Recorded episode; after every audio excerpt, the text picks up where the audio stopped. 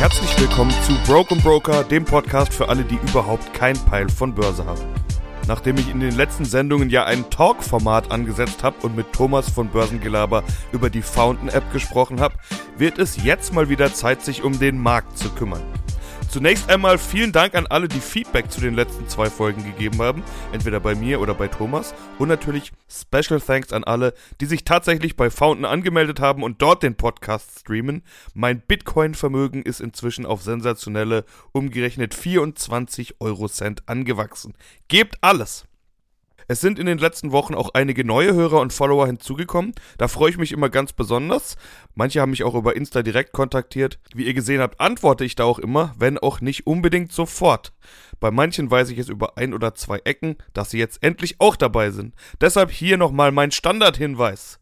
Erstmal herzlich willkommen und hört den Podcast unbedingt ab Folge 1. Hört ihn Folge für Folge durch. Baut alles aufeinander auf. Hat keinen Sinn, wenn ihr jetzt hier einsteigt. Auch wenn ihr Vorkenntnisse habt oder euch auskennt. Ich führe da zum Beispiel Metaphern ein, die ihr sonst später nicht verstehen könnt. Wie diese Torch vs. Flare Anlegergeschichte beispielsweise. Heute versuche ich es mal mit einer umgekehrten Metapher. Die heutige Folge heißt Deine Mutter hat es immer gewusst. So heißt ein Song von Rapper Cool Savage und den habe ich ja auch schon das ein oder andere Mal an dieser Stelle erwähnt. Cool Savage ist quasi sowas wie die Microsoft-Aktie unter den Rappern. Schon ewig lang dabei, aber noch immer nicht wegzudenken. Irgendwann mal mit einer solchen Innovation gestartet, dass bis heute keiner wirklich rankommt. Heute zwar nicht mehr derjenige, der ständig mit Innovationen um die Ecke kommt, aber noch immer mit der Zeit geht und im Zweifelsfall auch mal was gravierend verändert. Den Songtitel, den habe ich aus einem anderen Grund als Metapher und als Titel für den heutigen Step ausgewählt. In Savage Song heißt es, Deine Mutter hat es immer gewusst, aus dir wird nix mehr. Was deine Mutter bezüglich der Börse gewusst hat, ist, dass alles Teufelszeug ist, Casino, wilde Spekulation und dass das Geld schneller verloren geht, als man denkt. Der sichere Weg in die Privatinsolvenz sozusagen. Manch einer, der irgendwann in den letzten zwei Jahren erst an die Börse gekommen ist und vielleicht nicht das Glück hatte, davor die Gesamtausgabe Broke und Broker zur Gemüte geführt zu bekommen, der könnte in den vergangenen Monaten zur Erkenntnis gekommen sein, dass seine Mutter ja tatsächlich recht hatte. Es gibt so einen Phrasenschwein-Spruch, der besagt, Börse ist keine Einbahnstraße. Und ja, es geht halt nur mal auf und ab. Volatilität und so dürftet ihr inzwischen alle kennen. Fühlt sich aber scheiße an, auch wenn man eigentlich gut drauf vorbereitet war. Geht auch mir so.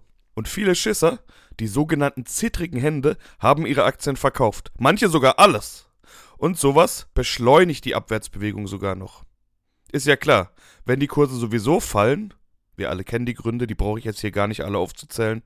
Dann braucht es eigentlich was, was die Kurse auffängt. Wenn aber stattdessen ganz viele Schisser da draußen glauben, dass die Kurse noch weiter fallen werden und deshalb lieber jetzt alles verkaufen, dann fallen die Kurse natürlich noch weiter und noch weiter und noch weiter. Und glaub damit jetzt bloß nicht, dass du kleiner Scheißer den Markt bewegst. Ob du jetzt deinen 25 Euro Sparplan stoppst und die inzwischen angesammelten 350 Euro wieder abziehst, interessiert vermutlich niemanden. Wenn das aber alle tun, dann ist es ein Issue. Vor allem, wenn die Profis und die großen Vermögen das tun. Und auch das ist passiert. Ich kenne erschreckend viele Vermögensverwalter und Fondsmanager, die viel verkauft haben, die von Rekord-Cash-Position sprechen. Das klingt grundsätzlich immer gut. Jeder hätte jetzt gerne eine Rekord-Cash-Position. Also ich zumindest schon. Aber was genau will man mit dem Cash machen? Vermutlich wollen die meisten Market-Timing betreiben. Also am liebsten am Tiefpunkt wieder einkaufen. Aber wann ist der? Der tiefste Punkt im DAX war Stand jetzt dieses Jahr Ende September. Seitdem sind wir schon wieder gut und gerne 10% gestiegen. Wenn aber jetzt noch von Rekordliquidität und hohen Cashbeständen gesprochen wird, dann sind die offenbar nicht eingestiegen. Rekordliquidität bedeutet ja nicht, dass den Fondsmanagern so viel Geld gegeben wurde wie noch nie zuvor. Auch wenn ich vor ein paar Wochen mal gesagt habe, dass man in einem solchen Umfeld der Unsicherheit durchaus mal über fremd gemanagte Fonds nachdenken kann, und ich mit einem durchaus übersteigerten Selbstbewusstsein und Ego ausgestattet bin, auch ich bilde mir nicht ein, dass eine Aussage Broke Broker dafür sorgt, dass den Fondsmanagern dieser Welt eine Rekordliquidität zufließt. Nee, nee, die haben verkauft. Dafür müsste man erstmal wissen, wann die verkauft haben.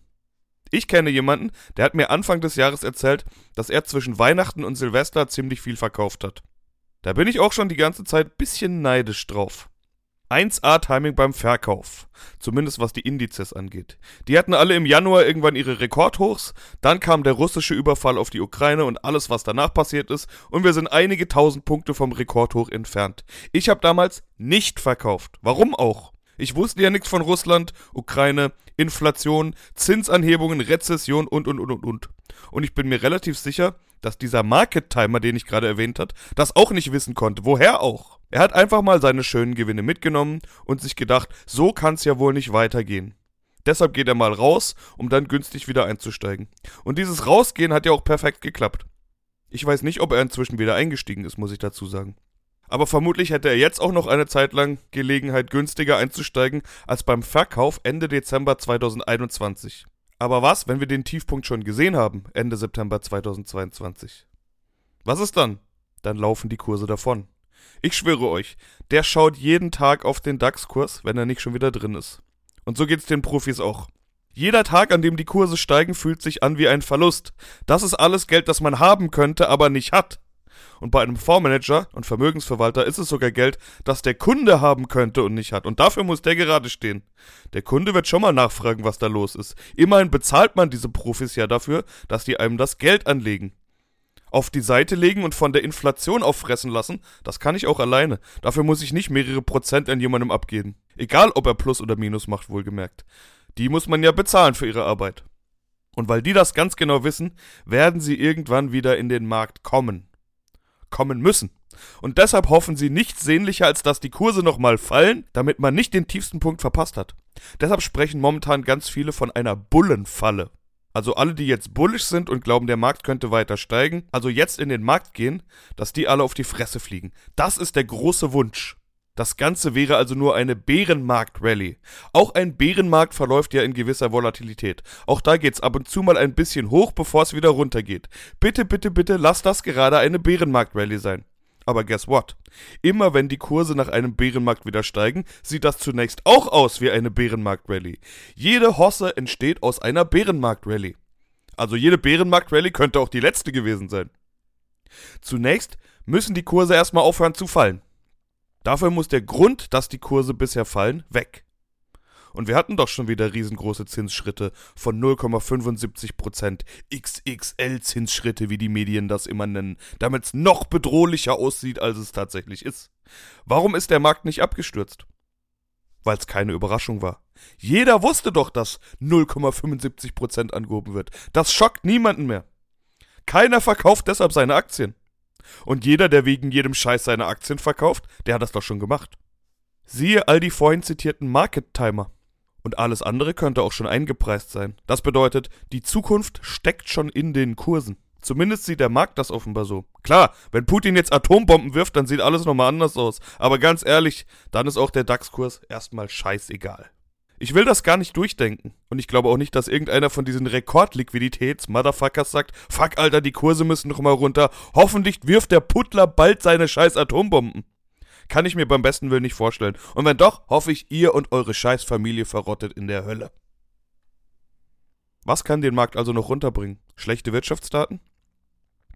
Die will der Markt eher so langsam mal sehen, glaube ich. Immerhin reden doch alle von dieser Rezession. Selbst das deutsche Bruttoinlandsprodukt ist zuletzt ein bisschen gewachsen. Wo ist denn diese Rezession? Wenn die endlich mal da wäre, dann wäre das ja kein Grund mehr zu verkaufen. Das wäre einfach nur eine Bestätigung der Erwartungen. Und wenn sie vielleicht gar nicht kommt, dann steigen die Kurse vermutlich schneller wieder an, als wir glauben. Und was ist mit der Inflation? Die wird doch sicherlich noch sehr lange erhalten bleiben. Naja, vermutlich schon. Da schließe ich mich einigen Volkswirten an, aber so richtig losgelegt hat die Inflation ja erst ab dem 24. Februar. Und bald wird wieder ein 24. Februar sein. Und man wird die Inflationsrate mit dem Vorjahr vergleichen. Und ob dann wieder die aktuellen 10,7% Inflation da stehen, das wage ich momentan ehrlich gesagt zu bezweifeln. Da kommen dann nämlich sogenannte Basiseffekte dran. Man vergleicht die Inflation zum Vorjahr. Das macht man auch jetzt. 2021 war noch Corona-Jahr. Nicht vergessen. Da war vieles naja, vielleicht nicht mehr ganz zu, aber zumindest nicht so in Fahrt wie jetzt. Dass damals schnell 10% Vergleichsrate zum Vorjahr kommen, ist klar. Wenn wir uns aber mit dem Jahr vergleichen, wo sowieso schon alles hoch war, dann kommt man nicht mehr auf zweistellige geraten. Die Inflation wird bestimmt noch hoch sein, don't get me wrong, aber mit zweistelligen Raten dürfte dann wohl erstmal Schluss sein. Und noch was. Ist denn eine Rekordliquidität ein gutes Mittel gegen Inflation? Voll nicht.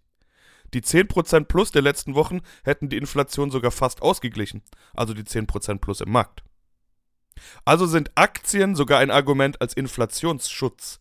Bei Inflation braucht man Sachwerte und einer der besten Sachwerte sind nun mal Aktien.